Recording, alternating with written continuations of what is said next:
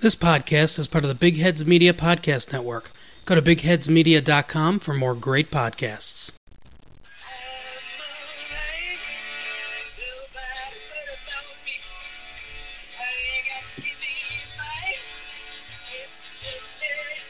Do, do, do, do, do, do, do, do, do.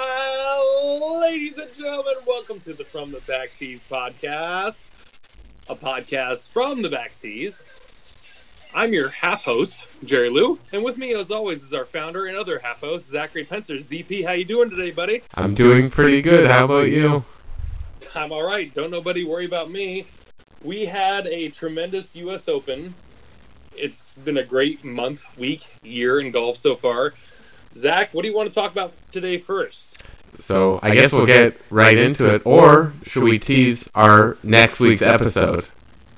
Well, we, you know what? You're I'll the podcast expert, so Now, well, yeah, I'm, I'm I may be, no, I'm a podcast listening expert. In terms of production and engineering, I uh, feel like we get better every week and every day, and ultimately, I uh, I'm embarrassed at how I can't keep teasers down. You know, I get I get so excited. I mean, things happen where I just I I, I am. Uh, that's why you're the better journalist out of the two of us. I, I I don't know how to construct the story properly. I just want to pepper people with like news bombs. I mean, okay. So I will give the teaser. We're going to be bringing on next week what I would consider, and I think you also consider, to be the biggest, or maybe the second most famous caddy in the game behind Tiger's caddy, especially in the Twitter world. Kip Henley. Kip Henley, I uh, Zach, how in the hell did you get in touch with Kip Henley? Because he and I have talked back and forth on Twitter a lot, as he probably has to many people. And if anybody isn't hip to Kip Henley, no pun intended, he is a PGA Tour caddy for Austin Cook. Uh, he was a PGA Tour caddy for Brian Gay for several years, and um, well, in terms of social media and or the traction of what a uh, PGA Tour jock withholds, he is probably your your run of the mill perfect candidate in terms of he's on the front lines of uh, opinions and social media and well getting blisters on your feet. So I would how go. did you get, how, how did how did you and Kip start talking, Zach? So, as the wise words of someone probably said who didn't like Peter Kessler, Peter Kessler brings everyone together. So he saw Tucker Booth, our guy's article on PK. He wasn't following me, Kip. He wasn't following Tucker. Somehow it got to him, and he quote tweeted it, basically saying that he too once mentioned that P- Peter Kessler was one of the smartest guys in golf, and that a week later he was blocked. Good, great. You know what? I still advocate that I am the last person on earth to say like, why are we still talking about Peter Kessler? Why no? Why no? I'm I'm ringing my I'm ringing Tucker. Listen to this if you listen to this podcast. My my tear rag from all my tears. I'm wringing it wet because I I'm, I'm not not that I'm being scintillated too much. It's just it's the whole Peter Kessler thing. We knew Peter Kessler would be like a dickhead like this and and when you told me uh, well i'm sorry we're gonna rehash old stories or whatever i'm happy that the uh, story dropped um i it dropped uh, today right or yesterday? Yeah, today. we're recording on um Oh, well, technically yesterday. We're recording on Friday. no this is oh this is Oh, Friday for. It's time Thursday zones. yes yes i uh i had a wicked week of uh, working four days in a row of 54 holes straight and then on the solstice i caddied 72 holes in one day so when i caddied today for 18 holes it felt like a goddamn vacation Yeah, it nice. was it was monumentally delicious so i missed out a lot of sorry tucker if i missed you on the our twitter uh, group chat or whatever he's got a lot of he's got a lot of great takes going on right now and i've i've i've, I've missed a lot of them i hate to say it it's just So, yeah. uh, But before we move on from Kip, though, I just want your opinion on this. I feel like he might be the greatest fit for a person coming on the pod. Like, obviously, like you get like Tiger, one of those guys on. It's so cool, but they probably wouldn't like mesh so well. They're doing their media. This guy's a caddy. We got Jerry Lou, the caddy. This guy's all about jokes and he says what he wants and he's all out there like be yourself. Don't just say what everyone wants you to say. Like this fits right Well, I- in. I really I appreciate that, and I really hope that any of our fandom will uh, stick in the trenches to see out this interview. But to be fair, I've heard interviews of Kip Henley's big enough. I've heard him being interviewed on podcasts before. Like he's he. I guess I, I hate to like anoint a jock with like a celebrity halo or so to speak or whatever because it's like the most working class thing so to speak. But Kip Henley is probably our poster child for you know your you know your tour experience or your tour opinion or whatever. And as much as I'd love to talk his ear off, or I'd love to buy him a beer, or I'd love to be in the same room with him, if we were to get him on the podcast, which is happening soon, I will seed inside all my verbal disposition to just letting the man talk because I've heard him talk. I I think uh, I forget who the podcast was specifically with. It, what, I don't think it was No Laying Up. It was uh, I think it was with. Well, it doesn't matter. But he was busy driving to Home Depot to get like deck furniture for for him and the wife. And because he was still talking to them on the podcast, like through the phone, she kept calling, asking about the deck furniture. And he's like, I gotta go, I gotta go, because the warden is, you know, she's asking about the furniture, and I gotta get, you guys, I gotta get. And so, I mean, he's just an everyman. That's that's the best thing. He has and I'm not going to say this. I'm going to say this in terms of how most people skew in terms of America, but he has some terrible, terrible political views. That's not me talking. I am a. I find myself highly conservative, more so than anything else, but not entirely. Like there's there's a lot of blending ground in terms of like you know give and take on humanity, so to speak, and without labeling him as such, Kip Henley is, and I think a lot of Americans would appreciate this, and if they don't, we'll get over it. Kip Henley is what we call in America a good old boy. And I and and, and I, I will say that to him in the podcast. That'll be like the one thing I will say him. That that will be the one like if I want to be controversial or whatever, I'll throw a barb at him or whatever. You know what? Maybe I'll ask him just to see like, hey, people from your neck of the woods of your ilk or whatever, being called a good old boy, how does that feel? Because I when I lived in Maryland United States, that was very far north in terms of the quote unquote southern atmosphere where they didn't like being dubbed southern. Yet they acted freaking southern so much. But they just yeah, that's another no, we could do a history podcast another time, Zach. As may as may well we should. All right, yes. Well, tune in next week, then you'll get the, the great interview. Fair is fair. So we have Kip Henley coming up on the podcast, but also you gave me another great nugget Alan Shipnuck is coming on this podcast too. What? Yeah, what we expect him to come on. He's on vacation, living the good life, but I think we're gonna have him on pretty soon. This we're is- making it. We're making it. we whether we are like you know what what I like what I like to think of is we're not trying to become the next power plants or next like new type of electricity out there. What we need to do is build substations. And that's relays for electricity. And that's exactly what From the Back Tees is, is we just take good golf information and regurgitate it back to you. Sometimes it's opinionated. It's basically Most always the time it is opinionated. I was gonna say it's just like, well, it's always it's always opinionated. The reason why we're making this podcast is because people didn't fit in our vein, and there's a lot of people in our vein who won't speak up, and that's why we're doing it. That's why I hate Barstool. That's why I tip the cap to no laying up. But at the same time, there has to be something in between. And that being said, I want to give a shout out to uh, we're part of um, Big Heads Podcast Network.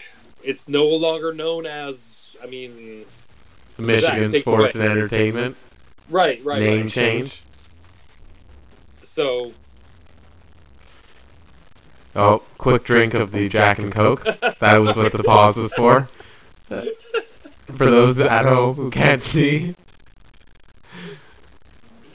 to be fair, we um uh we do our best to uh, know our banter and know our uh, proclivities back and forth. And that being said, Zach and I have never, well, beyond Skype or a FaceTime or whatever, have never really talked in person before. So this is all we have to work off of in terms of uh, True. talk show co-host personalities. So I'm sitting over here, like chugging down a Jack and Coke, and I'm like pointing at him, just like, "Oh yeah, rewind the news. Go ahead, rewind the weather. Hell yeah, go ahead." And he's like, No, it's "Hey, way funnier if I talk about it. People love a good Jack said- and Coke story.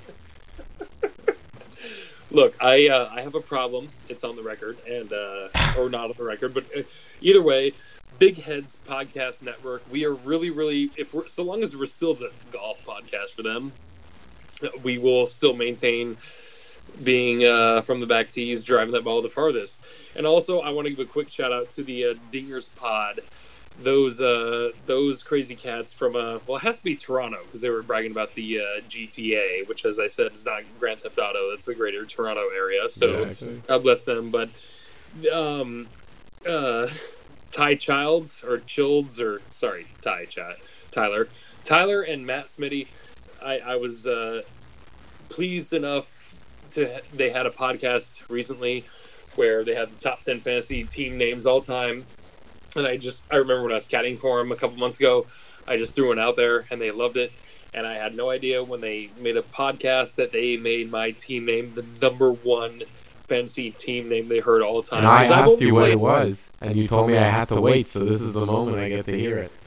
Now, to anybody who's listened before, if we happen to vamp uh, drunkenly or on my, my behalf earlier, I apologize. But uh, I've always maintained that when you draft a fantasy team, you have to make your fantasy team name be based off of the first or second Oh. round pick that you picked. Those are the worst kind of people. No, Like no, somewhere no, over no, the Dwayne. Bowe, that was you. It's the most. No, no, no, nay, nay, no. That is the most appropriate kind of people, sir. No, Were you the guy who picked Dwayne Bowe every year in football just to have your name somewhere over the Dwayne Bowe? Oh, see now that's I see what you're saying.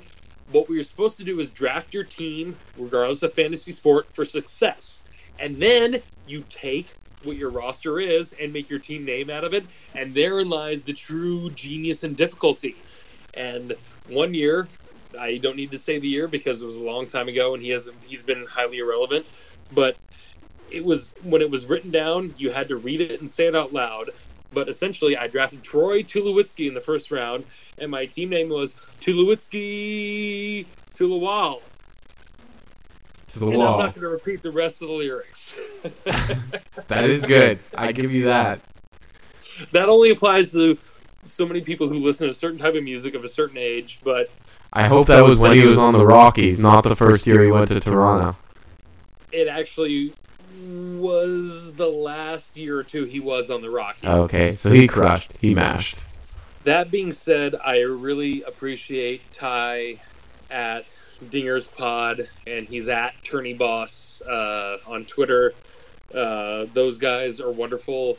They're Canadian, which I'm learning that, as I already knew growing up, that all my favorite smart and funny people in this world are from Canada. It's true. And then I met, and then I met Zach Pencer, and here I am on this podcast. It's So true. We I are pretty good. describe it any further, but they have a great podcast called uh, Dingers on Sports Travel Radio Network or whatever. That's the um, subscription or whatever. But that being said, uh, I love baseball. I love fantasy baseball.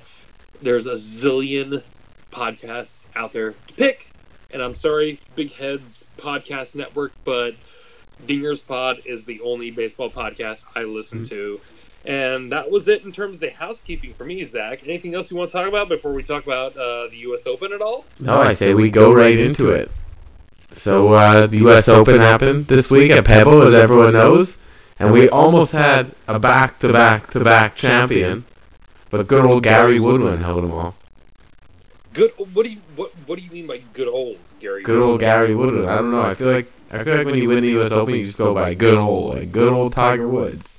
Well, well, careful. I we could say the same thing about good old Jim Furyk because whatever year, and I know everyone's punching their dashboard and me saying this, whatever. He won the U.S. Open between 04 and 07, and I'm a U.S. Open expert, and I'm miffing on this, but that's because a lot of great. I can name a lot of great one-time U.S. Open champions. I'm going somewhere with this, Gary. If you're listening, Good old Jim Furyk. But there's but of all the other one-time Masters champions or one-time PGA champions or one-time British Open champions, I feel like they're more forgettable or run-of-the-mill or maybe a lack of a better story or whatever. But like if you win a U.S. Open, like that's that's why I was putting so much emphasis on. It's like that's the one tournament you win. That's why Hale Irwin hasn't won Dick, but he's won three of those. I mean, just one of those. The U.S. Open means so much different. Did you hear? Did you hear how, what Gary Woodland did with the cup in terms of drinking? That he chugged out of it. Well, right, but now, as we all know, when you have the claret jug or the Heisman Trophy, you know, you pour stuff in it, you drink out of it. God forbid, because you need a ton of penicillin to go with it. But the U.S. Open Trophy, we always know is a cup with a top to it, like a, like like a like a tea kettle or whatever. I've never seen it separated in pieces until, and I don't know where you folks can find it on YouTube or whatever, but sometime when it might have been when Hogan or Nelson won the U.S. Open, but Sam Snead took second, and they were sitting there by behind the winner's table joking about it, and Sam grabbed it and like they were like wrestling with it, but they were jumping in and down, joking for a second. And as Sam was joking, hugging with it, I saw the top kind of cave in for a second. I'm like, oh, it's like a tea kettle. It's oh, it's like a little like silver teapot. Okay, great. So, I guess evidently Gary Woodland heard he can drink out of it, and much like on Zoolander, where um, Ben Affleck and Owen Wilson were trying to find the files in the computer, they didn't realize where the top was, and it was on record that those two maniacs tipped the cup upside down onto its base and drank out of the base. And then, once somebody told them on the internet or whatever, drank out of the proper part of the cup. I think Jordan Spieth was the one who told them this is how you open the top, and then drank out of the top too. That that's hilarious because they I've never heard of any pro. I've heard of pros breaking the U.S. Open trophy more than drinking out of it. Now I've heard drinking out of the claret jug before, but not drinking out of the U.S. Open trophy before. I mean, Zach, have you heard anything about this? No, I haven't heard anything about it. That's that's great though. Respect Oh, to him. You- What's your best Heisman story in terms of like what where, where was the best place the cup went, or who put their like butt in the cup most? I mean, what do you got in terms of best like trophies to drink out of stories? The greatest trophy to drink out of. The greatest trophy to drink. The greatest trophy to drink out of is unanimously. If anyone argues this, they are wrong. It is not an opinion. It is the Stanley Cup. Fact. Oh, oh God, oh God, I'm sorry. That's why everyone's hitting their dash. I keep saying Heisman, Stanley Cup, Stanley Cup, Stanley Cup has been the words I've been trying to use the whole time. I keep saying Oh. Heisman. Yeah, I was No wonder- thinking the Heisman's a bit odd to drink out of. You've been, yeah, you couldn't get much. You know what? He doesn't have a. He doesn't even have the pose to hold a Dixie cup worth of uh, drink in here. I am so sorry, folks. The Stanley Cup. Okay, let's rewind. Yeah, that's why I was so happy to see. Like, yeah, people can drink out of the claret jug. People drink out of the U.S. Open trophy with the top off. But the Stanley Cup, the Stanley Cup. I am so sorry. Is the greatest We thing. lost- We just lost like a good two minutes of pod right there. I am so sorry about. Oh, it's great. You're Heisman. gonna get people tweeting at you now. It's my favorite Yeah, part. No, nobody. You know what? Nobody follows me from this. Nobody follows me from this. If I mention Tucker Dale Booth at Tucker Dale Booth, and then they follow him, then he follows me.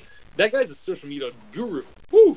Yeah, no, that guy crushes it. But yeah, the Stanley Cup is where it's at. Everyone needs to follow them.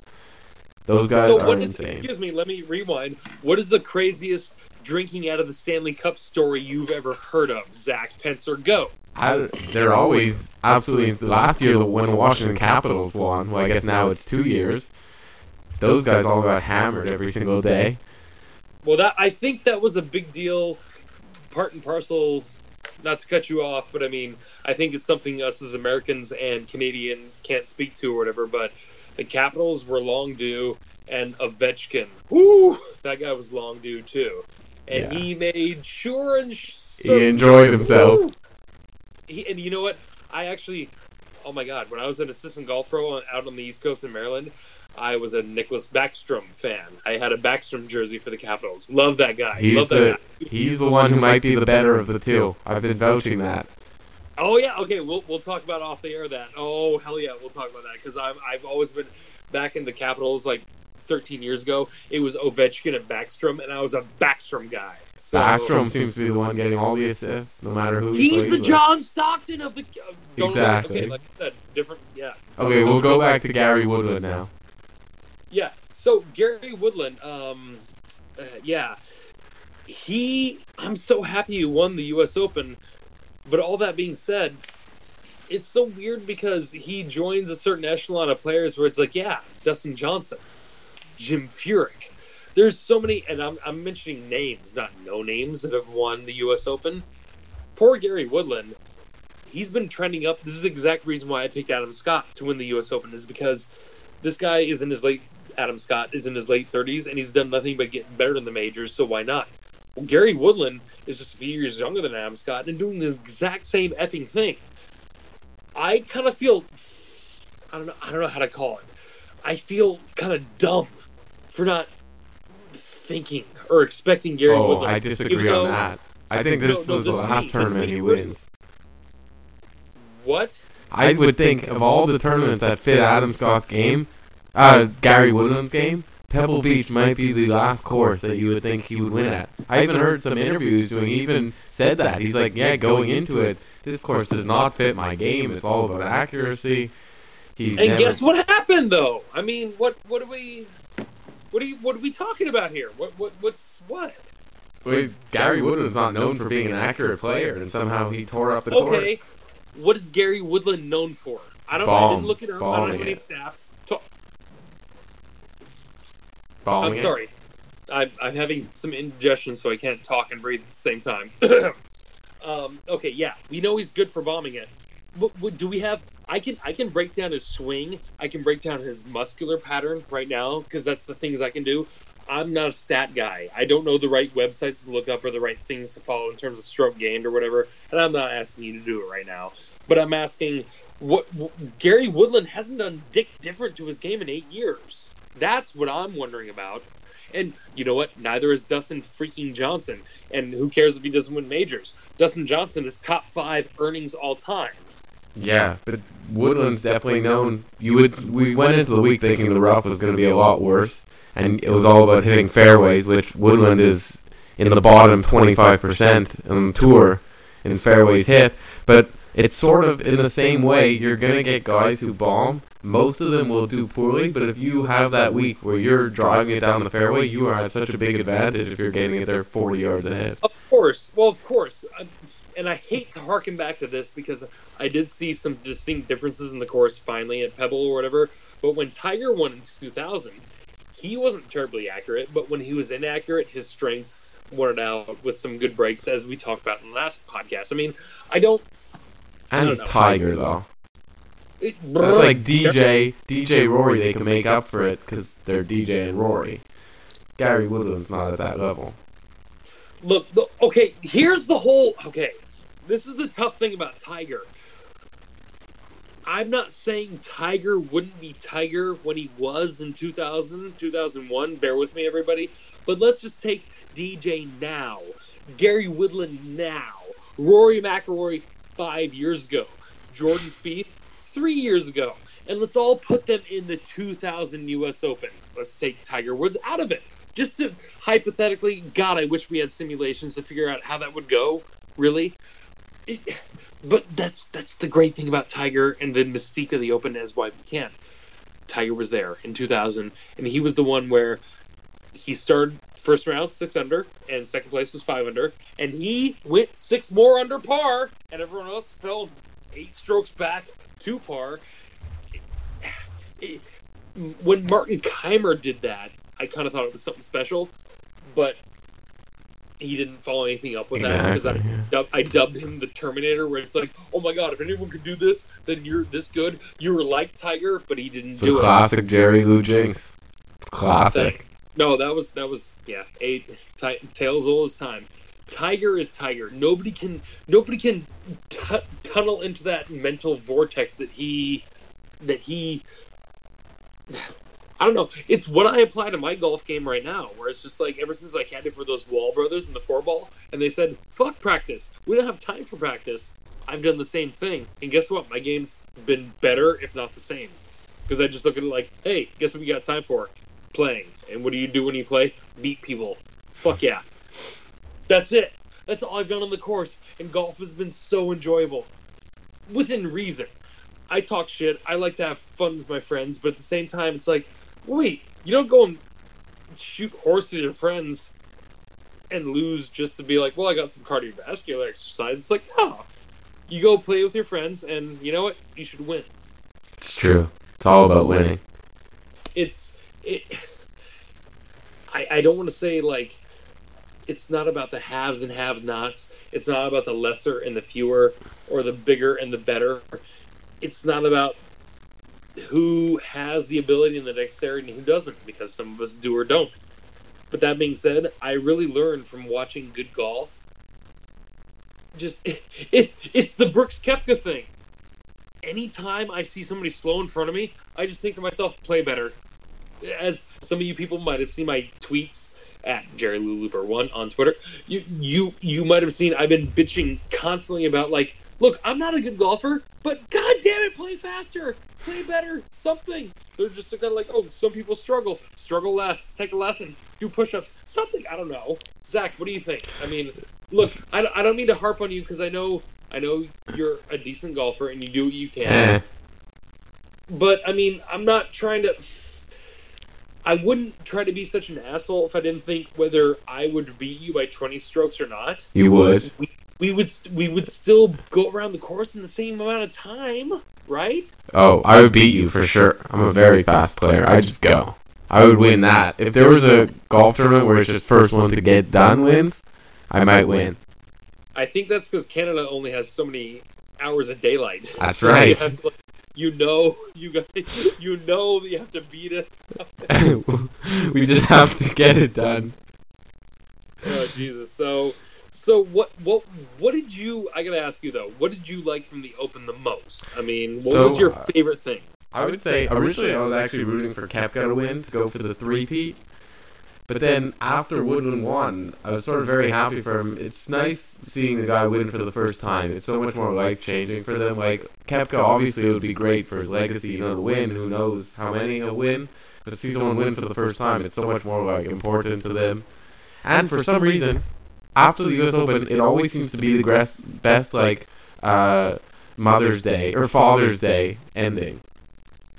Like every single time. Well, with the exception of uh, Phil Mickelson in 1999, but go on. Like he had the greatest story. I don't know for people who knew. He, I think his wife, a couple years back, had like uh, they she was pregnant with twins.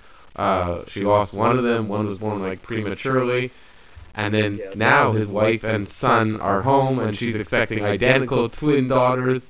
Right when he goes on to win, it's like it seems to always happen this way. And he came out with that girl Amy that happened like a couple weeks ago or a couple months ago. That keeps yeah. coming up.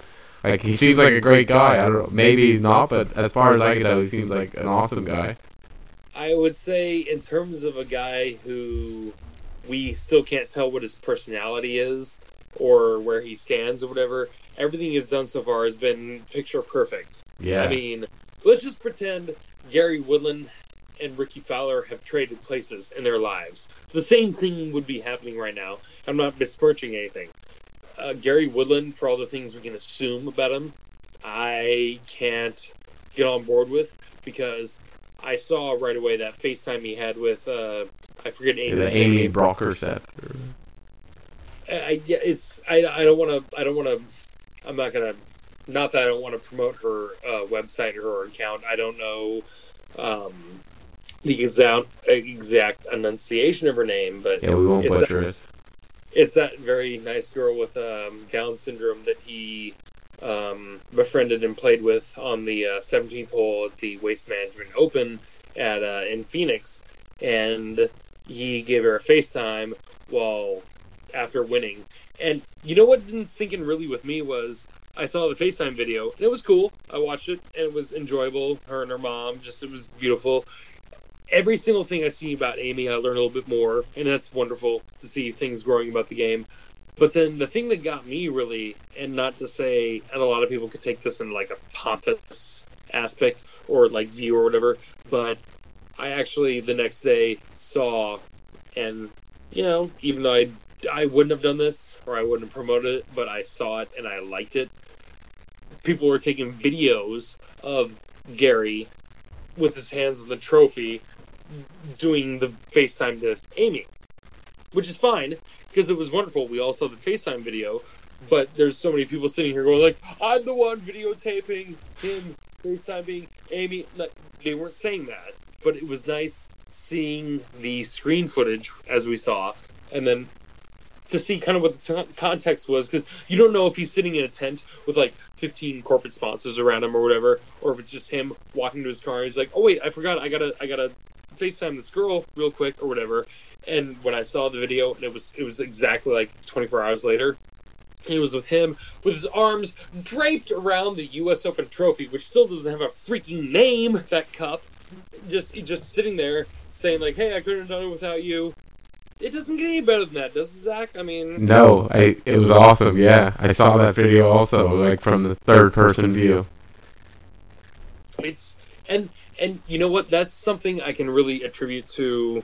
I know how the 21st century and technology and media exposure really beats people up in terms of overexposure. This is one where media worked itself out in terms of all the dominoes fell in the proper way. And I really enjoyed that. I mean, it was it, it it was one of those things where if it didn't happen, we wouldn't have thought about it. But I mean, if it didn't, and we were smart enough, I'd be like, "Oh wait, why didn't that happen?" Because that And he played one hell of a round. It wasn't like they gave it to him. Brooks even said something. He was never going to catch him. Now, and by the way, I just wanted to mention before we move on from the U.S. Open, I was only in our our pool, and I uh, I did my girlfriend's pool at her office, and uh, that was well since they gave us first pick, I picked Brooks. I mean, how uh, I'll, I'll just sum it up in short. I picked four people to win the U.S. Open, and my worst pick was Rory at tied for ninth. Without making a winner, this might have been my best major. That's our style. That's what we do. No, no, my style is I pick Matt Kuchar and then he just like gets diarrhea and withdraws. Or That's that. my style. But we don't pick winners. We got that. Well, clearly we don't pick winners, but I just I picked four people and they didn't win, but they took second through ninth. Incredible. No, it's uh well between Ron Mintz, and Alan Shipnuck, and all our. Am I pronouncing that right? Yeah. I, He, you know what? I've heard he's controversial too. I heard some people don't like Alan much. Probably. If they talk to us, they're probably controversial. Who are we kidding? Oh well, I, I appreciate you making us sound big. I like that. We already get we get enough people who are mad at us. So.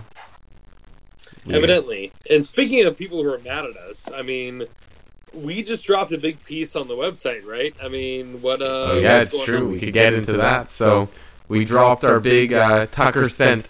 I give him credit. He spent a good two months working on this piece on Peter Kessler. It started off as we were just a pretty small website. We found a guy who was big in the golf channel. He was willing to talk to us, so we'll take it. Found out all of it was nonsense. Turned it from a promotional piece, not a promotional piece, but just talking about his life, to basically talking about the ups and downs of his life, which still wasn't going to be trashing him. But then we got some threatening Twitter messages. It all became great, so you really have to go read it. It's on my Twitter, basically everyone's Twitter on the website. But uh, Ladies and gentlemen, if you know who Peter Kessler is, I've actually dropped this name to a few people before. Like I've caddied Zach for a lot of people, and we've gotten some new fans lately. Shout out to all you new listeners at From the Back Tees. We're doing our best because I, I carry that towel in my hip all day, and I people are like, oh, what website do you podcast for? I'm like, boom, that one right here. But I still maintain, and this is the exact, in case you're a late listener, this is the exact analogy I use. so me and Zach and Tucker are renting a nice cabin, and we're all hanging out, having a good time. And all of a sudden, the door I'm in the kitchen, and the door bursts open, and here comes Tucker and Zach with a big beehive, saying like, "Hey, guess what? We got honey." I'm just kind of like, "Hey, that's great." then I pull Zach aside and say, "Zach, why, why, why did we bring the beehive in here?" He's like, "Cause we want, because we got honey." I'm like, "Yeah, who wanted honey?" I don't know. Now we got a beehive in the house. That was Peter Kessler. And incredible. the, the second thing I have to say to that is every single beehive, I mean, I'm sorry, every single house has had the beehive Kessler in it. So it's not that we made any mistakes. This is just how you, I, I hate to say it, and I love, I love what Tucker did. It's beautiful. It's all accurate. It's all perfect. It's all succinct. Even the Matt Whalen stuff and the Hirsch, I just all the- Seventy five hundred words. it's all so perfect. The trouble is, I feel like in the end, the only thing that makes me feel like we're wasting any energy on it is that we're profiling a man who we really should help him get his medication because he has That's multiple true. personalities. That's all. That's that's the only reason why when everybody on the staff has been pumped up about this so far, I've been like denouncing it, going like, okay, he's a celebrity, but this guy needs to be in a hospital. That- I mean this sincerely. I don't care if he gets us less hits. Let's get this guy help. That's true. He definitely And we can't be the we can't be the first people saying Peter Kessler needs help. That's like fact on fact on fact. So But at the same time, none of us know him personally, so obviously I'm sure all of us, if we did know him personally, would be the first to say that, but not much we could do through the Twitter world. I tell you what, you want to talk about a uh, fun uh, question to ask somebody and just off the cuff or whatever? Let's ask Kip Henley if he knows anything about PK. Huh? Yeah, I'm sure he does, because uh, that's how he reached out to us. Well, well, we- let's just, I mean, let's just keep that in the chamber. I mean, We're gonna know, have to ask for sure. We're what- gonna ask. How many listeners? I don't listen. I don't see the numbers. How many listeners do we have in this show? We have like a good couple hundred now. I was gonna guess a couple hundred. That's great. Because I, You need to just get the people you're golfing for. Just click the subscribe button. You know what? I hate to say it. I don't want to annoy people. We. That's that's what that's what gets me about other podcasts. They're annoying. I I really just hope we hit a certain vein that we don't annoy people. but I know at, at the same time, if anybody's like me who's trying to make this or listening to this or whatever, it's it's hard to perfect every nuance or every outlet. And it's just God. I don't know. Well, if you do like it, subscribe. If not, don't subscribe. Absolutely. And then send us hate mail. So, do you have a Canadian fun fact of the week? Do we have Twitter questions? I mean, I don't have a Canadian fun fact of the week yet, so uh, go on and I will find you a Canadian fun fact. I'm running out of fun facts for my website. Well, I tell you this much. Um, I really, I really embraced something when I was in the four ball caddying for the Wall brothers. These kids were so good at golf, and I probably, I don't know if I said this much in a certain podcast earlier or whatever, but I've really embraced this new thing where, with the exception of playing in my men's league every Thursday night at my club, I only play in one or two scramble tournaments or like charity tournaments a, a month, just wh- whatever course in the county. I don't have time for practice. And y'all can send me all the Allen Iverson like practice like j- memes and gifs and germs all you want to. I've really embraced that like if you if you really care about golf and you know how to hit the ball, you don't need to practice. It's it's God, how do I say it? It's a simple matter of like pretend you're a baseball player and you know how to hit a home run. Well, you might not be able to physically able to step up to the plate and hit one, but at the same time, it's like, no, but yeah, but you still know how to.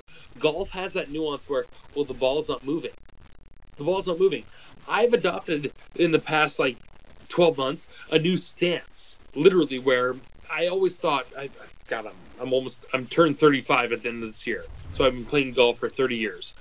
I always thought your stance should be shoulder width and your feet perfectly square to the target, or just perfectly square to your shoulders. You, no, no, no, no, no, no, no. I have like, as everyone should, get more comfortable. Keep posture, keep playing, keep your hands forward, and keep your hands proper. But at the same time, like my feet have like gone in several inches, and I splay my feet out a little bit. Kind of like I'm like somebody standing at the sidewalk waiting for the, the intersection to change. That's exactly what it is. And then I just position the ball properly, shuffle a little bit, take a deep breath, and next thing you know, I'm like, oh, guess what? I'm not in golf stance. I'm in a normal stance, and I need to relax. Otherwise, if I swing too hard, I'm going to run out of my shorts here. And if you just act relaxed, you won't overexert yourself.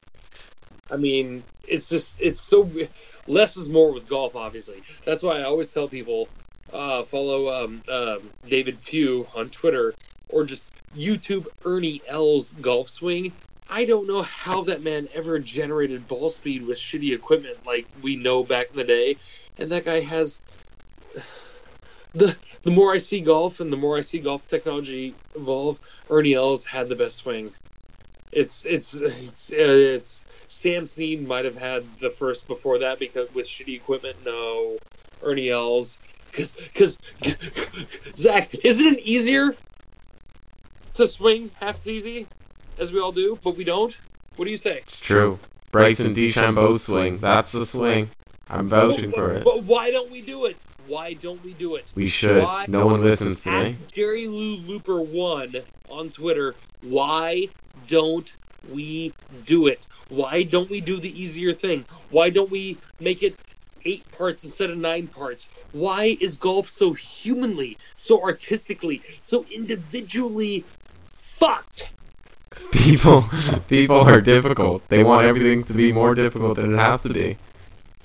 Indeed. No, I mean, I was saying all that in that a certain tone to elicit that. I mean, that's the way it is. Exactly. It's that's why I, I always like golf is a sport, and we do sweat when we do it. But that being said, I often apply an artiste brush to golf because, well, two words: Bubba Watson, right there. The way he makes his grip, the way he makes his shot choices. It's anyone can do that, and you know what? If that suits you, that's the way it goes. Yeah. Nobody's telling you how to put the oil on the canvas, so put it on. Do it however you want. You just have to get the ball in the hole. That's what she said. So, so off the top of your head, okay, I got a Canadian fun fact for you, but you probably already know it. But I mean, Let's hear it. Happy Gilmore was filmed in Canada. I actually didn't know that. Where in Canada was it filmed? Oh Christ! Uh, well, I got to go dig up the old DVD and listen to the Okay, we'll know commentary. next time. but, yeah, Happy Gilmore was filmed in Canada, and that was the only reason why they said that was because um, Adam Sandler said when we when we were off camera we used to uh, chip for cigars. Just that, was about Adam Sandler, right? Shabbity hoobity That I got I got my Canadian fun fact of the week. I had actually found a Canadian fun fact that I was gonna use, but I'm not, and I'm gonna use the one that I just thought of. Do you know what happened tonight? There was a big thing in sports tonight. It is the wait, wait. I'm gonna guess. It is the only night where no professional sports games were played. Wrong. It was the NBA draft. There were baseball games. Oh fuck! That, this is the draft. That's easy. You're like, I'd never. In the-. In the NBA draft, not one, not two, not three, but four Canadians were picked in the first round. Go on. Tell me more. That's basically all I got. That's uh, that's Wait, all. what, you're, you're looking at a website or something. No, that wasn't from a website. That was just off. I saw it on Twitter that four Oh. Canadians were picked. Well, fair enough. I I locked myself in a room to uh, the uh, the uh, the pot of silence, as I call it, in here. Yeah, so Canadians are on the up and up in basketball. And Canadians should be on the up and up because they are the better versions of Americans, but with worse weather. So it's all up to you guys to move down here, or all up to us to move up there and stop bitching. It's true. That- boot that. That is that is through and through. So, Zach, this might be our first short show ever. But uh, anything else you want to talk about? I mean, I got a, I can. God, I, I have notes on the four ball, but I mean, as much as I want to talk about it, or the solstice, I mean, do I? Do we have a second to talk about like the? I, I learned a new amount of golf you can play in a day. Oh yes, tell us the new. Or you could save it for when you talk to to Kip because he could probably relate to you. No, I sincerely don't think Kip could or would want to relate to this, but um, re- most recently, I'm not going to give bore anyone with any bullcrap stories or whatever. But last week, what is today? Today's uh, Thursday. We're uh, Thursday. Thursday for you, Friday for me. Thursday for me. Friday for Zach. Sometime in June, in the 21st century, unless our overlords Allegedly. and they and they allegedly and they find this tape recording. Um, the Bandon solstice, which ironically wasn't the literal summer summer solstice, which is happening in a couple days, happened on Tuesday. And in terms of Bandon Dunes, the summer solstice or the or the solstice as they call it is often I mean, to me, that's got to be our Super Bowl. I mean, in all reality, we've had a couple events come through. We have the Curtis Cup. We've had a couple pub links come through. I mean, uh, four balls, four balls. I mean, there's things that come through randomly, nothing without regularity. But the solstice, it's much like shout out to my friend John Ashworth, and I'll give him a text soon because I know he doesn't listen to this podcast, but he's a good friend of mine. I haven't talked to him forever. Are from Ashworth Clothing and Linksoul or whatever. He is the proprietor of Goat Hill Park in Oceanside, California. The solstice is the day of the year where they do the 100 holes of golf, where they just have a marathon of golf where Bill Murray, Mark Wahlberg, Adam Scott, the golfer, not the actor, just all sorts of people just show up. It's just like the who's who of like the southern, uh, northern San Diego County shit show, whatever. That being said, Bandon at Bandon Dunes, the the solstice I've been told has been it, the whole point is it's the most hours. It's the most hours that the sun is up so you can play golf. When I grew up here, it's kind of funny. I didn't really think about this too much. Zach, the solstice was paintball day. Okay. That's when. That's when. Oh my God, we can go paintball out in the forest in the jungle or whatever until like nine or ten o'clock at night because the sun was still up, so you could still like you know. We didn't think golf or whatever. We just thought like, hey, this is activity like hunting day or whatever, about hunting people, whatever. So, I I'm not to bury the lead, but the solstice for Bandon happened on Tuesday. the week prior. The week prior, I was assigned a five day job, and these uh, uh, turd wipes came in an hour late on Monday of last week. So they teed off at like 5 p.m. and got 18 holes in, and then proceeded to Tuesday through Friday unless you follow my Twitter account and don't see my commiserating, played 54 holes on Tuesday, 54 holes on Wednesday, 54 holes on Thursday, and 54 holes on what's after that? Just Tuesday through Friday. 54 holes, 216 holes. Way too in many. Days. The most golf I've ever played in one day, I played my ass off, and my friend Spanky, Paul Cecil. Whether you listen to this or not, you're going to listen to it. Paul Cecil, Spanky, your ass. We could have played 54 holes, but he quit after 45, the little dick. That being said, I played four rounds of caddy, four rounds of 54 holes with these guys, and halfway through the job, I found out that I, they're like, "Hey, Jerry, you're working the solstice. Guess what? You're working 72 holes in one day. That's too many holes. It doesn't. Oh my God, Zach. I can only deal with three holes at a time. Here's the equivalent. He doesn't It's get like it for never- those listening. This is the equivalent, and it breaks my heart to pieces. No, I'm sorry. I'm, I'm with you, dog. The, the equivalent is like you've never run a 5K in your life, and you're about to run a 5K, and right in the middle of running a 5K, somebody tells you tomorrow you got to run a 10K. So I hate to say it, that 5K, there's I've I like to think there's satisfaction in everything we do for a living. There really True. is. Truly is. There's everything worth your caloric burn, your effort, your everything to do something or make something. When I got that job assignment in the middle of the 54 four hole four, four day stretch, it it crushed my tiny little soul to pieces. and I, I don't know what to say. So that's sorry, folks. In terms of filling time, that was my week. That was And right now, I'm on a good. I'm on a three day, 18 hole a day job. That uh, even though it took five hours today, which was dog dick, it's, it's okay. These guys are great. that is that was an all-time story. Thanks. I can't tell if you're patronizing me or not. That was good. You were very passionate about it. hopefully that's the only thing I can be passionate about about my job. I mean, I just it's I I only share that story because I've shared parts of that story to people and they say, "Oh my god, you did what?" Yeah, that's I not mean- normal. As people saw on my Facebook per se, I I typed in one day. I said, "I walked 102.3 miles this week. What did you do?"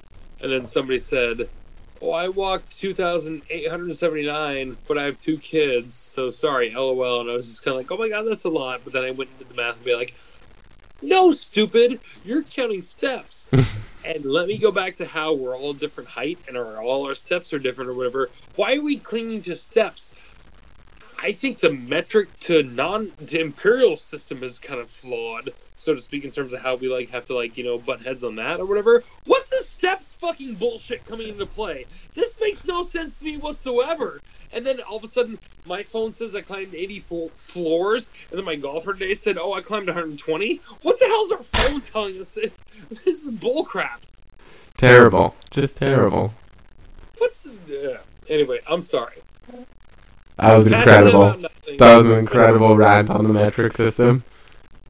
No, the, no. There, I will never rant on the metric system. The metric system is You will rant about the metric system.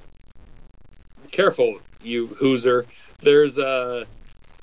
The metric system is awesome in every single regard, except I would rather hit a 300 yard drive instead of a 280 meter drive. That's the That's very only true. thing that I like about it, and because I'm a golfer and I'm American, that's it. That's very true. So Zach, is there anything else you want to talk about before we wrap this up? I no, I think we could sign off with that. We'll get this thing up ASAP. Get it to the people. What are we? What's what's we got Peter Kessler interview on the website. I mean, what else is coming up on the website? I mean, we got Alan Shipnuck coming We up. got a LPGA preview article coming tomorrow for the Oh, major this yeah. week. That's absolutely right. And Do you want to know who I think's gonna win? What? Do you want to know who I think's gonna win the LPGA event? Uh, yes. I don't know. I don't know how many people are listening, but I'm gonna go with someone named Lee For sure. Oh no. for sure. Oh no, that's too bad. And you know what? I have no pick, but I will totally support and back up any winner named Lee. Or Park. Hey, whoa, whoa, whoa, whoa! That's the other eighth. Yeah, exactly. Listen, hey, just because we're about to become friends with Hank Haney doesn't mean you need to be Hank Haney Jr. Okay? That's true. I do appreciate listen. his sense of humor, We- though. We can stay between the lines and uh, still report things.